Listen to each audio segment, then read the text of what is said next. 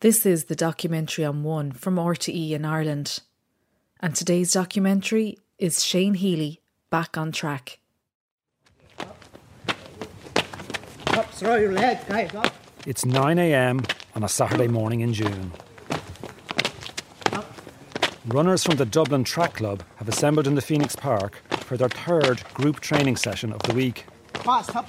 They're all ranging from 18 upwards to around 30 as well. Their coach is Feidhlim Kelly. Sean Tobin is probably one of the main guys here today, and Michelle Finn. Sean 10th in Eurocross, and Michelle is in the Olympics. And there's a fair few good runners here trying to make their mark. Some run at top international level, others are striving to reach that goal. And there is an outlier, a 51 year old who tends to hang with the lead group. His name is Shane Healy. With Shane, it's always positive. It's always the next goal, isn't it? Like he's always pushing something. Like, Yeah, it's a great day for pain. Yeah. He's always that's his favourite quote there. yeah, he's much younger than his years, and He's so enthusiastic, he's so keen. It's just such a, a drive for him. Like, it's, it's an obsession and maybe borderline addiction, but it's definitely an obsession that Shane has with running and to still be doing it with the intensity that he does it, that he hasn't broken down is one thing, physically and mentally. You know, it is quite an, quite impressive. Shane found running 30 years ago. It hasn't been a constant in his life, but he ran for Ireland at the Olympic Games, and in 2020, Shane and running seem inseparable. He's a leader now in the group. Obviously, he teaches us a lot of things, just the minor details. Always like hats, gloves, food after the whole lot. We all know kind of Shane's backstory as well. So you kind of, when you have a day, you think like, ah, this is we're have, having it rough, or you think it's miserable outside, and you're just like, nah, Shane's been through a lot worse. We can get through this, you know. So, um, always learning. Yeah. Shane is a charmer. He grasps opportunity. For his age, he runs middle distance races as fast as anyone alive. That doesn't happen by accident. So we do a 5k warm up This is Shane. and a 5k cool down after the session. So it's about a 26k session. So you're probably on your legs for nearly two hours. So yeah, it's a good uh, deep strength training regimen. It's good for the mind, the soul, and the body.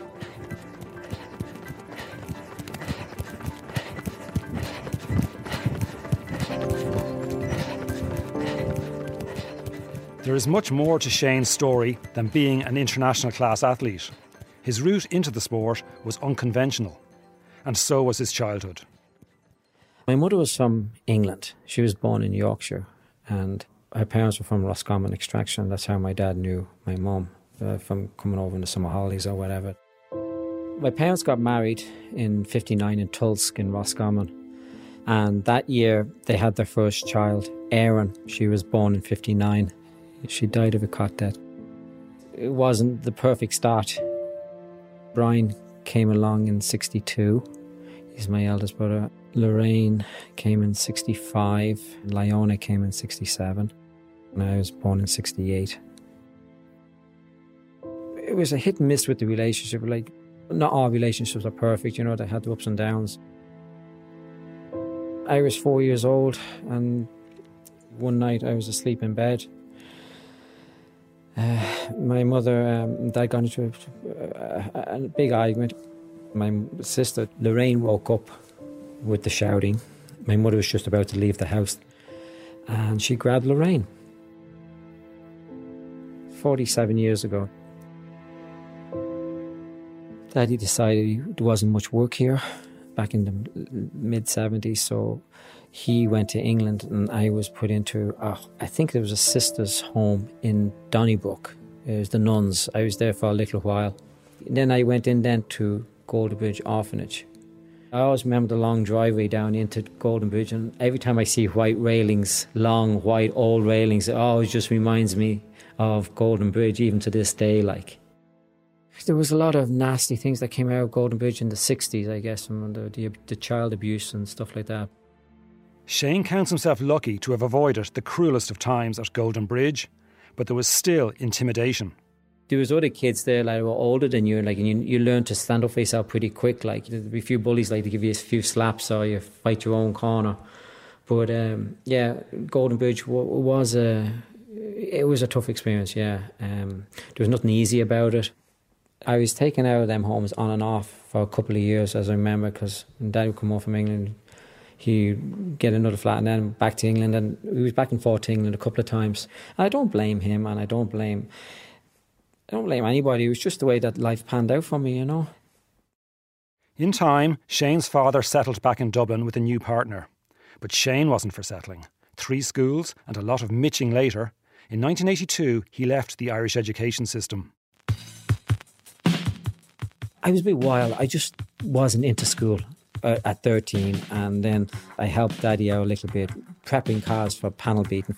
Sometimes we run down a car on the canal, prepping a wing for paint and sanding it down, and and that's what I did for a year or two years, and then I was dossing them then and didn't know what I wanted to do as a teenager, and I got a job in the headline bar in uh, Halls Cross, Leonard's Corner, and I was working there as an apprentice bartender, and that was in 1986.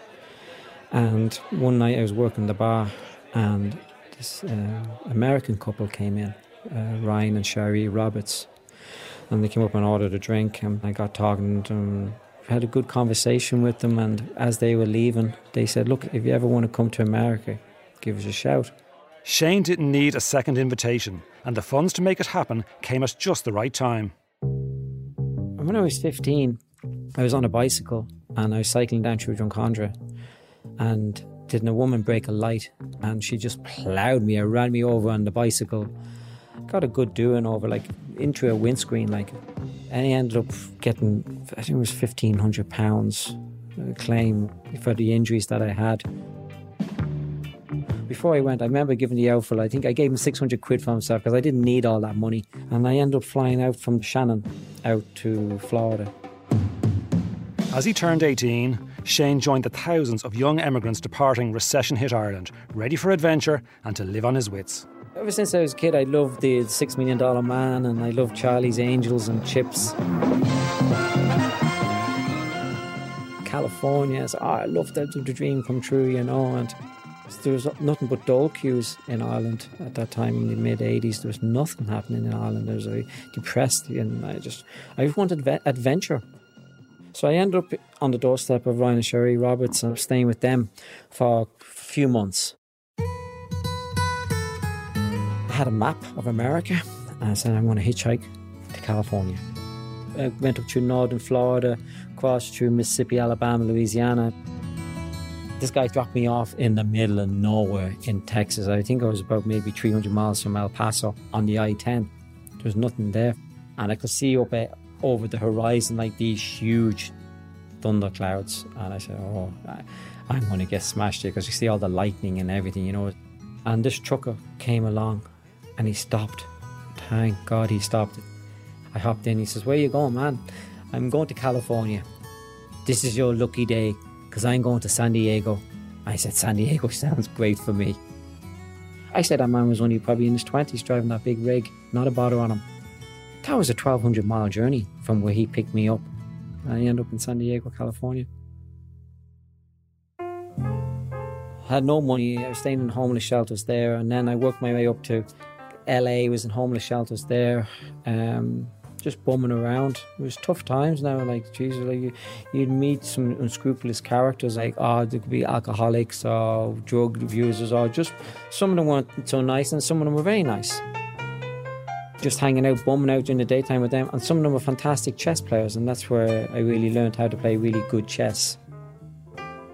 That was typical of Shane's wanderings, which over four years took him to Hawaii, back to California, where he managed to get a social security number, briefly back to Ireland, then England, France, Spain, Gibraltar, the Canaries, where he got a job as a deckhand on a ship heading to the Caribbean, Guadeloupe, St. Lucia, Martinique, another boat to Canada, and then back to California. Hitching? Yes. Running? No. Luxury lodging? Certainly not. No news of his mother and sister either.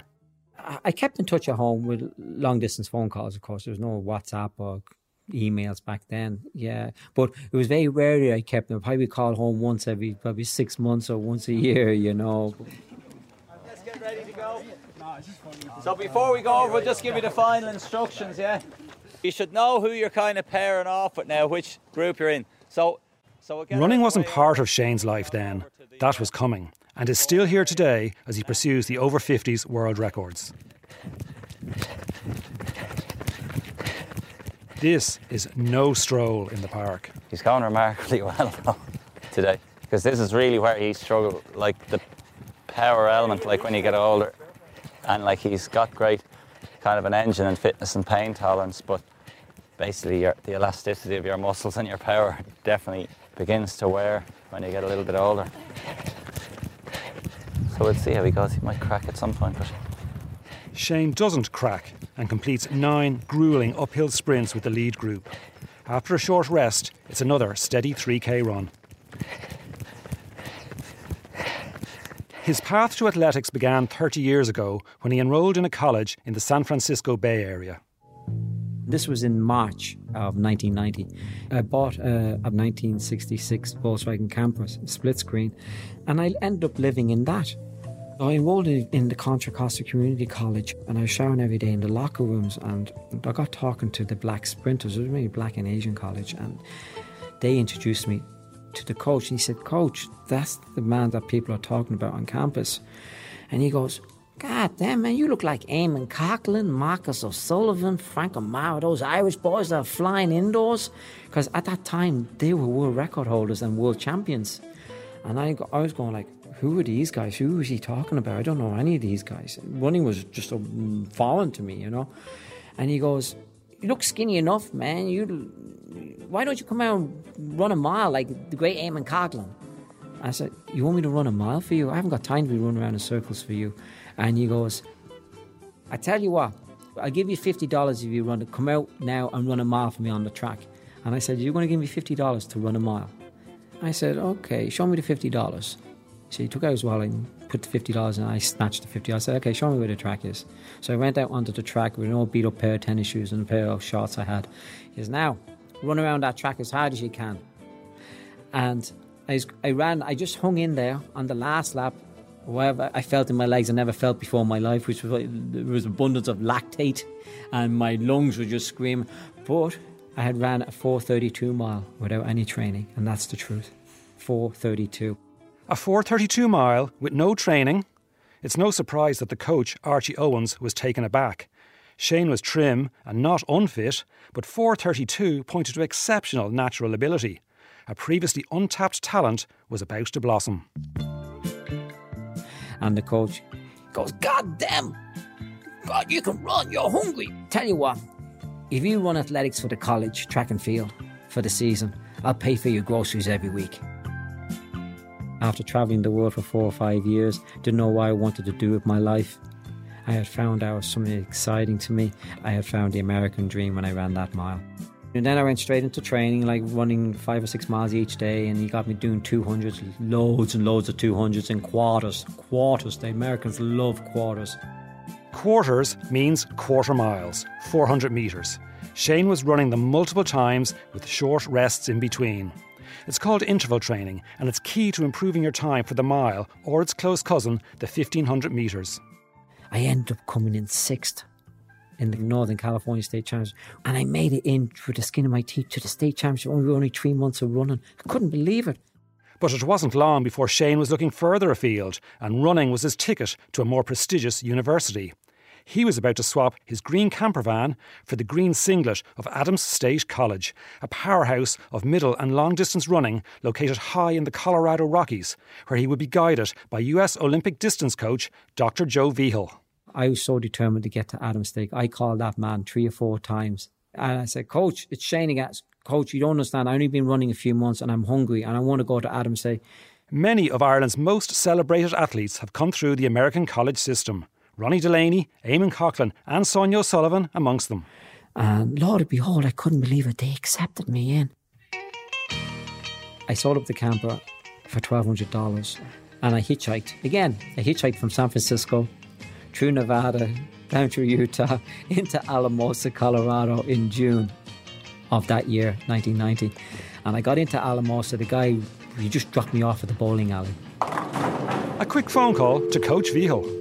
Coach, I'm here in Alamosa. I'm here to meet you, buddy. And he goes, Where are you? At the airport. I said, No, I'm at the bowling alley. And he goes, Son, I think he picked me up wrong. We don't give scholarships for bowling. I said, No, coach. I hitchhiked from San Francisco and the guy just dropped me off here. Coach knew he had found someone very special. Here's this kid that would hitchhike 1,200 miles to run for his school. So coach picked me up at the bowling alley. We just hit it off. It was a great friendship. A second Irish athlete and future World Championship competitor, Daniel Caulfield, arrived in Shane's second year. They remain friends today. When I got there, they said there's another Irish fella here, and I thought this is great, you know, because it was a very lonely place. Uh, Alamosa is it's in south central Colorado, and there's absolutely nothing around. There's these big tumbleweeds that roll across uh, the main street. You know, the door opens, and this is uh, Shane Healy walking in, and he has this phenomenal tan. He's blonde haired, blue eyes, and I thought this fella's not from Ireland.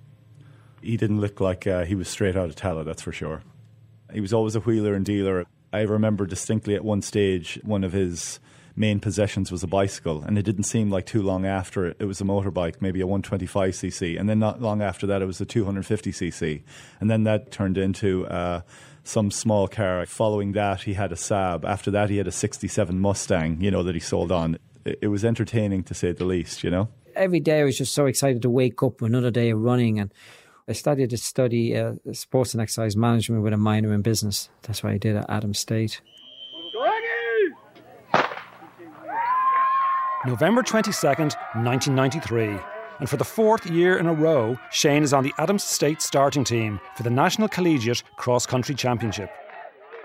The race went out. Uh, Shane took the lead after about half a mile.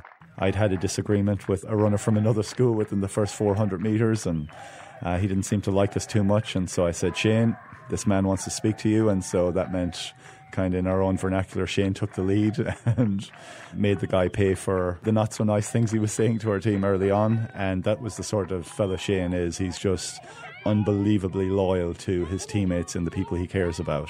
He ran a ferocious last mile uh, in order to do it. Yeah, it was, it was, it was just a, a great day for him, you know, and the rest of us. Shane was first over the line. Adams State won team gold. That was the last race Coach Vigil coached as a collegiate coach. He retired after that day. Shane was only beginning to get noticed in Ireland, but before he finished in Adams State the following spring, he had introduced himself to three time Olympian and World Championship gold medalist Eamon Coghlan.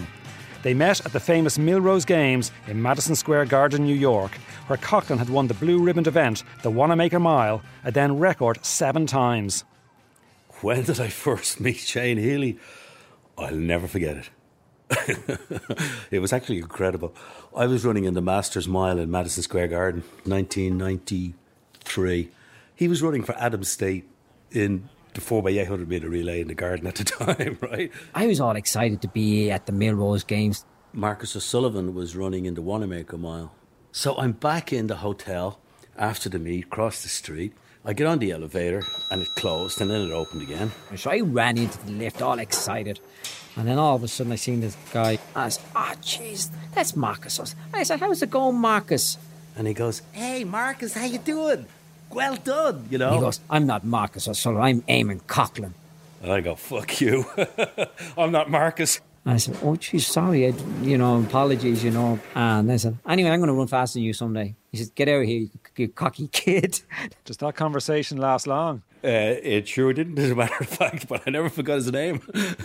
that was Shane. That was my first encounter with the Irish athletes, and I knew then, like, oh, meeting these big men now, maybe it's my time to step up to be a big man too after I finish college. Now it's my time, you know.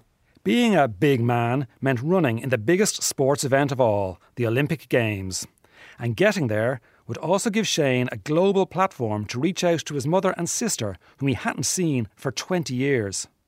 Not only that, I really deep down, really wanted to run for Ireland and qualify. It, it, it, was a goal, but also would have opened the gates for my mother to come to find my mother and my sister Lorraine. Absolutely, because you know I say, okay, now this is great publicity. This was spurred me on. It did. It, it really did. You know, and uh, and I wasn't just finding mother and Lorraine. I finding mother and Lorraine for Brian, and I was finding mother and Lorraine for my sister Leona. I was finding for Dad.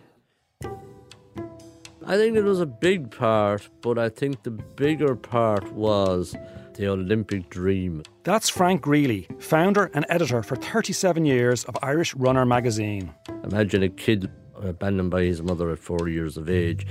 I think it was it was that big dream of making something of himself as well. You know, I think that that had a lot to do with it as well, and and to to fully embrace the talent and and the determination he had. Now, I think the mother and sister uh, would have been a very big motivating factor. But I think deep down as well, it was getting the very best out of the ability he, he had, you know. Frank, who had himself been to college in the States, recalls the first time he saw Shane in action. It was at the Europa Cup in the summer of 1994. I was sitting up in the stands in the Morton Stadium in Santry. He was running for Ireland, and I looked to the fella next to me when he came up the straight to finish. And I said, That's one guy that has something special. I got to talk to him. And I went on met him there on the track afterwards. And uh, he told me he was only after coming back from America. Immediately we connected. He told me what he was aiming for at the time and how the Olympics was uh, big in his radar. And it seemed like it, almost an impossible dream at the time. While his cross country successes at Adams State had been at longer distances, on the track, Shane specialised in the 1500 metres, and that was his target for the 1996 Atlanta Olympic Games. To qualify, he would need to get entry to a suitable race and run faster than ever before 3 minutes and 38 seconds. Seven months out, Christmas 1995, he hadn't got it, and he needed help. Eamon Coghlan was at the traditional New Year's Day race in the Phoenix Park. And all of a sudden, who meets me, Only Shane Healy. Hey, Eamon, how you doing? Oh, Shane, how's it going?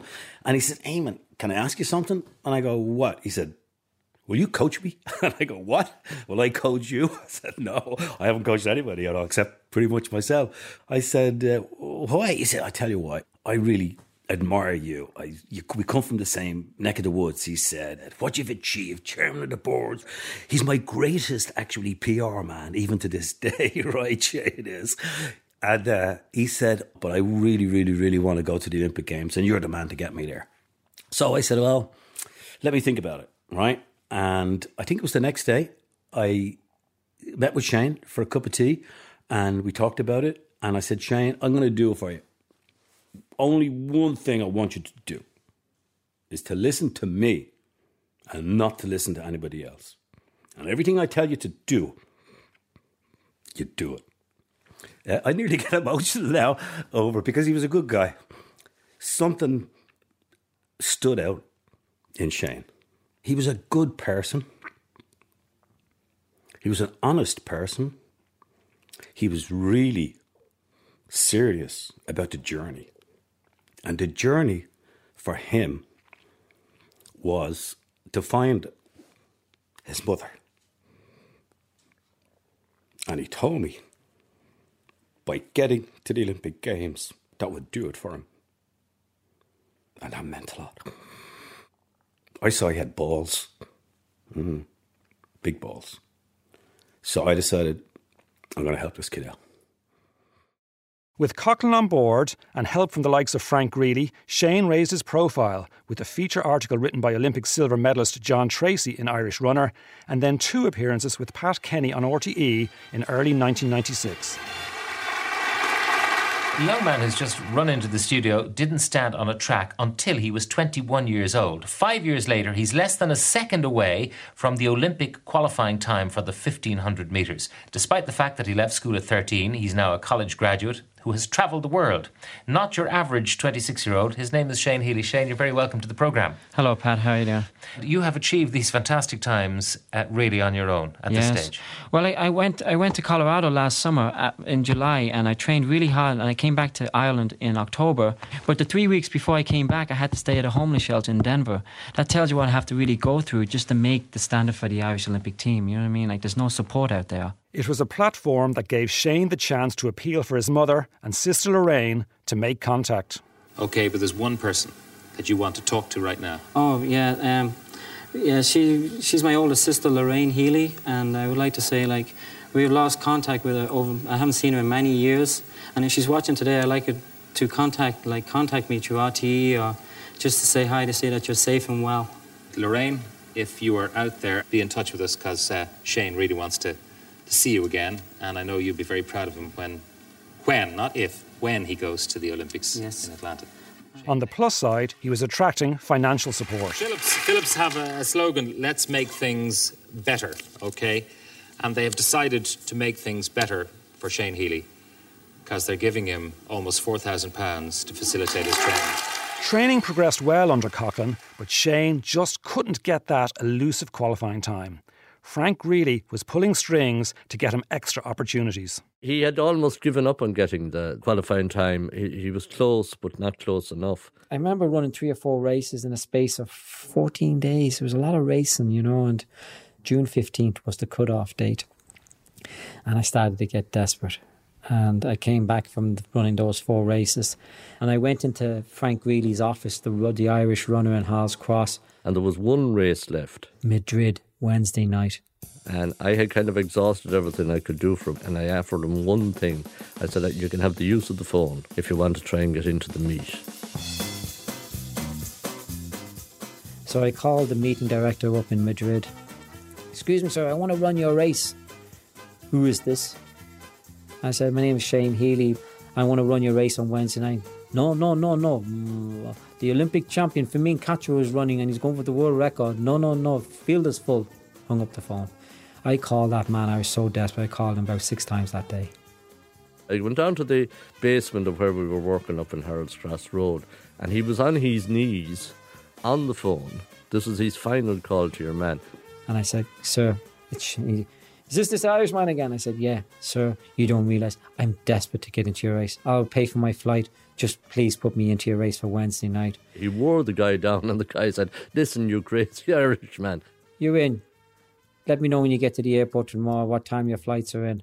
You had a very hard, poor chance of getting in because this was the final throw of the dice for uh, qualifying for the Atlanta Olympics. So I went down that day, got the plane ticket. That night, I stayed in Eamon Coghlan's house.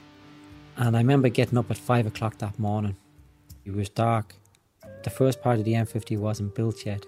And I remember driving through Dunsink and down through the old roads, you know, and looking at all the old caravans and stuff.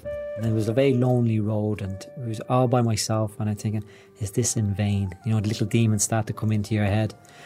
I said, no, this is it. This is your last chance. It's the last chance saloon.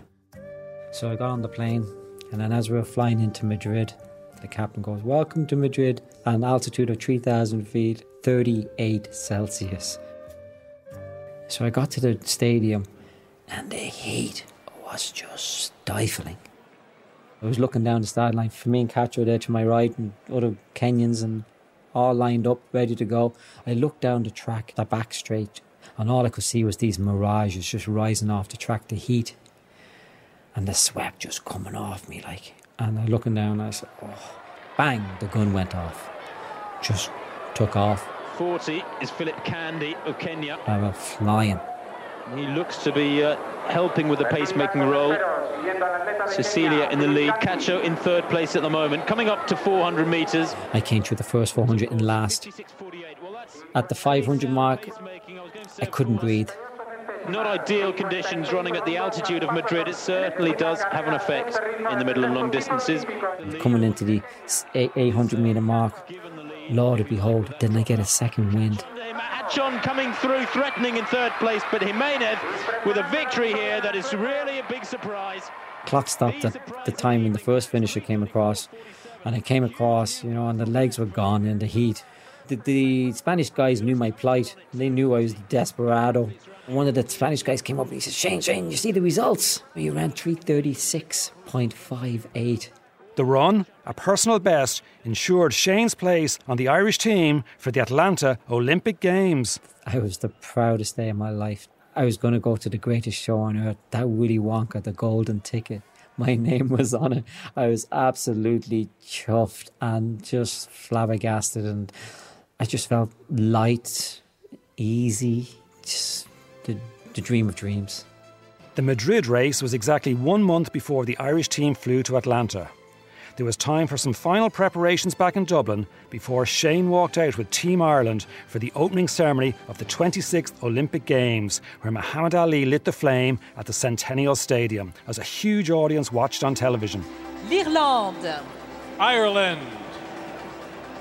Walking out onto the track, it was just I had to pinch myself. That was the opening song, and what caught my attention was the millions of flashes, the cameras, the atmosphere. It was hitting you from all angles. Like it was the flash, the photography, the roars of the crowds, and it was just yeah, wow. And you, you're competing for your country. What more greater honor? Wow. I actually got to meet President Bill Clinton. I declare open the Games of Atlanta, celebrating the 26th Olympiad of the modern era.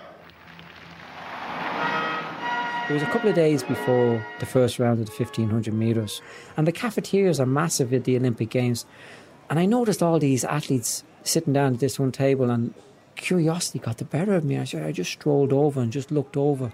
Lord, behold, I couldn't believe it. It was Bill Clinton, President Bill Clinton, sitting down talking to, of all, a Cuban athlete. You know, it was fantastic. Like, and he got up and started walking, shaking the athlete's hands, and I got to shake his hand. And I asked him, I, I said to him, I said, what's happening in Northern Ireland? Oh, just, and he says, young man, I'm working on it. And then he says, best luck in your event. And that was it. Shook the man's hand, Bill Clinton. Competition in the 1500 metres is intense. There are three rounds heats, semi finals, and a final. There were 57 world class runners, including Shane Healy, competing for three medals. Would his mother or sister, or someone else who would make the connection, be watching? The crowd was savage. I think there was 90,000 in that stadium. You know, I ran in the World Championships. No, the Olympics is, is the cream of the crop. 4,000 miles away in Dublin, Coach Coghlan watched the race in his role as an RTE analyst.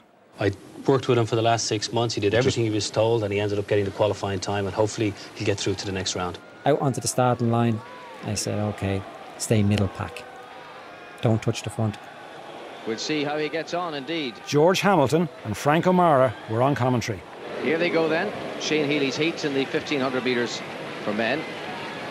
He's wearing white, and he's in there It's a 60 second second lap. That's slowed up now. You can see the bunch coming together in one huge group, and this is where athletes have got to be have got to be very very careful. Shane Healy is coming down. I got boxed badly, in really badly. Very badly right now. He needs to find some way out of this quickly.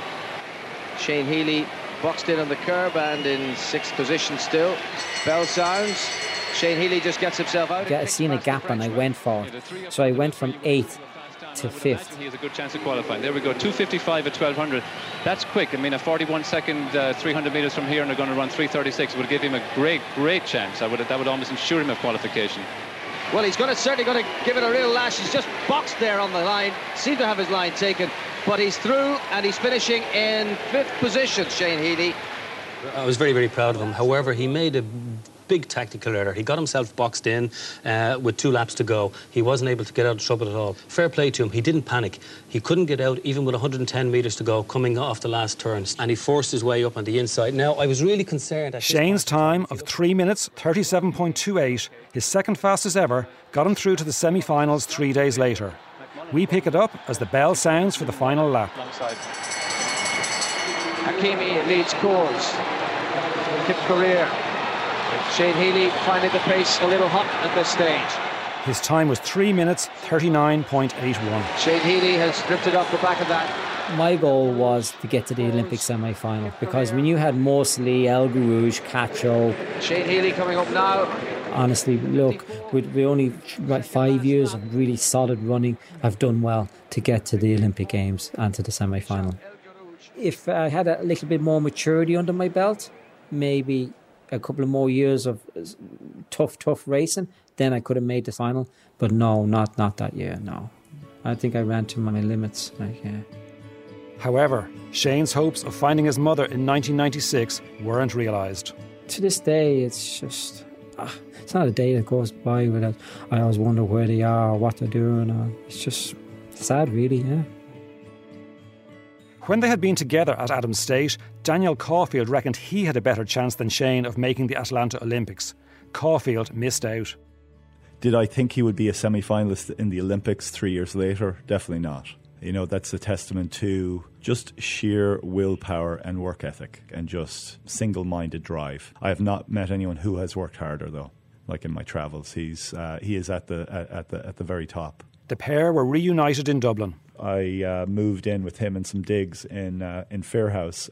That was probably the first time I ever got to meet anyone from his family. You start understanding like the uh, the difficulties, you know, and the hardships that he had dealt with when he was younger, and just the amazing attitude that he had despite those hardships. It was amazing. He seemed to know everyone. There was, there was no place he didn't seem to have a VIP pass to in Dublin. I thought it was just like any time we would, you know, go out just to, you know, to see people, to chat with people, to go dance or whatever. We always were able to get in every place we went for free, never paid a penny. Just again, his unwillingness to take no for an answer got him indoors almost everywhere. Injury, funding, desire, dancing. The last time Shane wore the senior Irish vest was at the 1997 World Championships. Within a couple of years of Atlanta, he had drifted out of the sport. There were many years and many pounds later before I saw Shane. Eamon Coghlan again. And the many pounds later it was, hey Shane, what happened to you? There was a transformation in him. I did absolutely nothing. I probably be, I probably put on about three stone. I probably, I went up to, I remember I went up to 13 stone, eight pounds on the scales. I didn't do any, no physical activity whatsoever. I danced a lot, loved out, out partying all the time. Not a bother. But yeah, no. But Shane was still Shane. Ah, Eamon, you're great. Well, Shane, what are you doing? Ah, you know, a little bit of this and a little bit of that and a little bit of the other. Well, Shane, what are you really doing? you know? I love classic cars, and I bought and sold classic cars. I bought a house and sold it on, did it up, bought a house and sold it on my, my own house. But in the financial crash of 2008, life took another turn. Just straight overnight, that's when the business went bang, you know, like nobody was buying classic cars. The ass fell through it all. Like I had a lovely house in, in Laytown, I lost that to the banks. So that was gone, that was repoed, and they kind of set me back.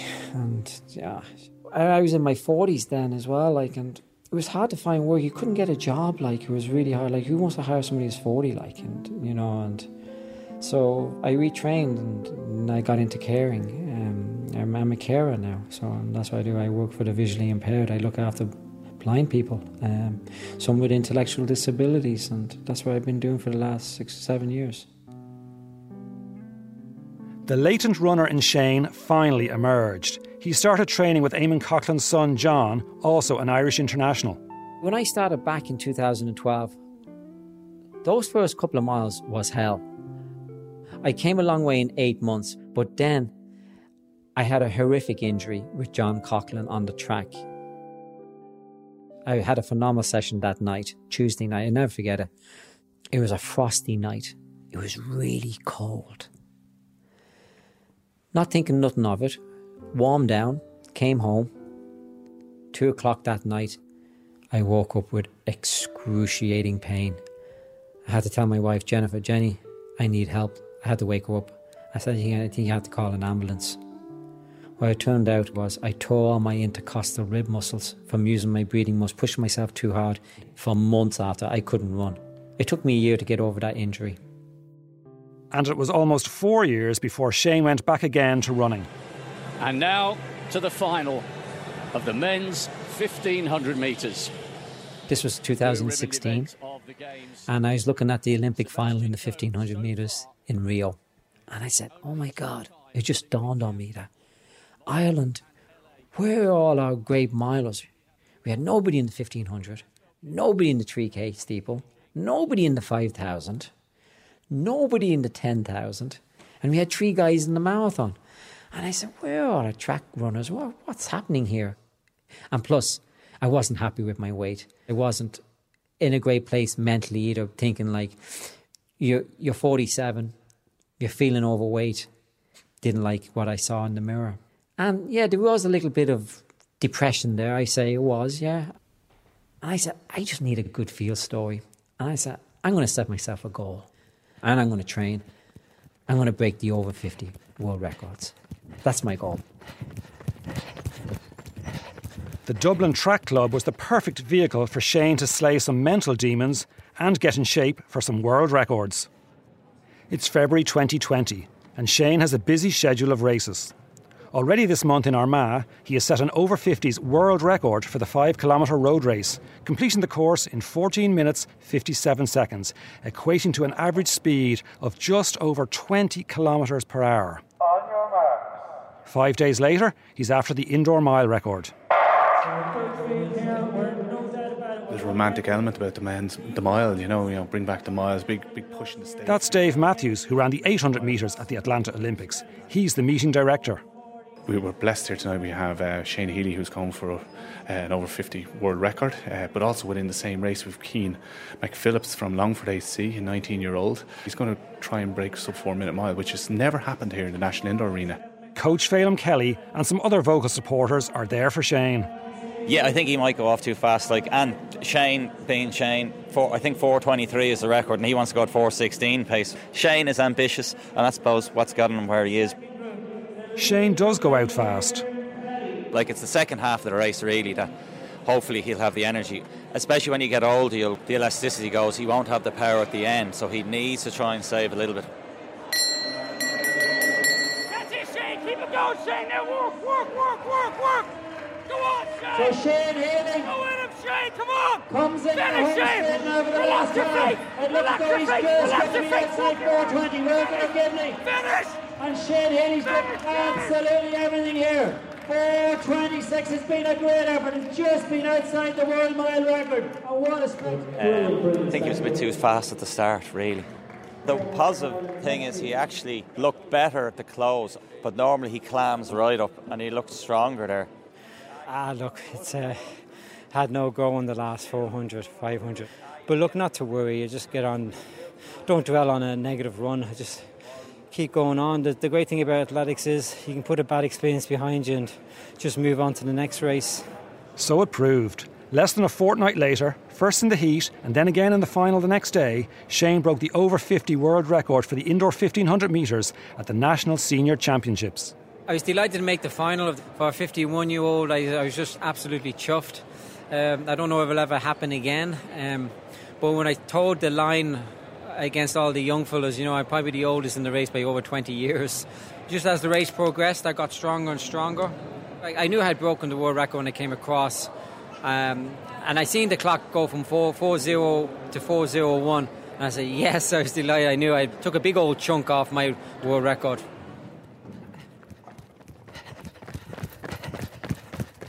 Shane should have been chasing one of the records he covets most, the outdoor mile, at the Belfast Milers Club meeting today. But the COVID 19 pandemic ruined the racing calendar. Instead, Shane and his fellow runners, his friends, are building strength in today's Dublin Track Club session. So keep it together, Shane. You've got it going nicely. Feidhlim Kelly is cycling alongside the group, coaching.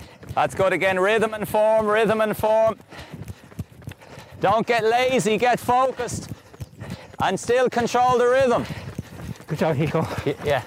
Just start relaxing a little bit now, Shane, yeah? Think of loose shoulders, you can kind of start winding down, if you know what I mean. And use it a little bit more like clearance, yeah? Serious workout today, anyway. You're flying today. Yeah. It's impressive. But just run controlled now.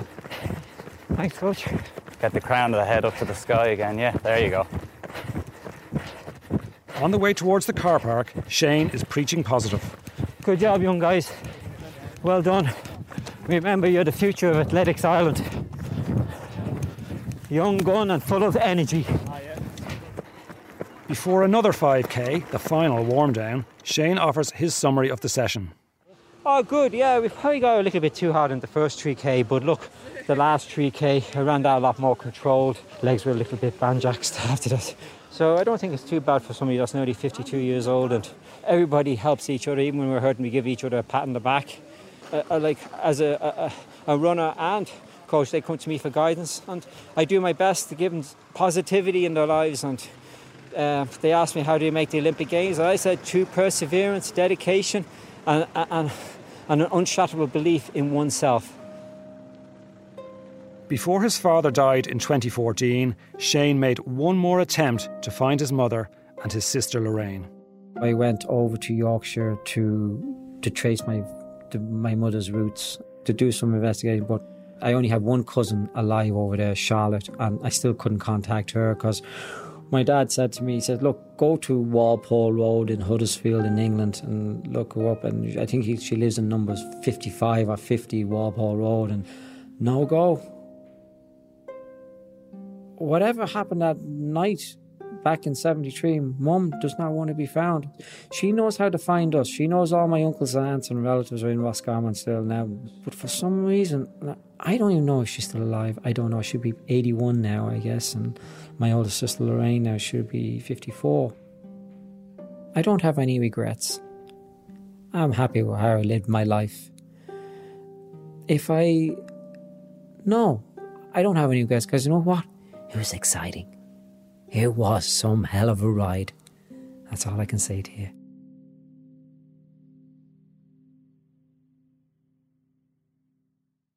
You've been listening to Shane Healy back on track from the documentary on One. It was narrated by Gary Moran and produced by Gary Moran and Tim Desmond. Until next time, thanks for listening.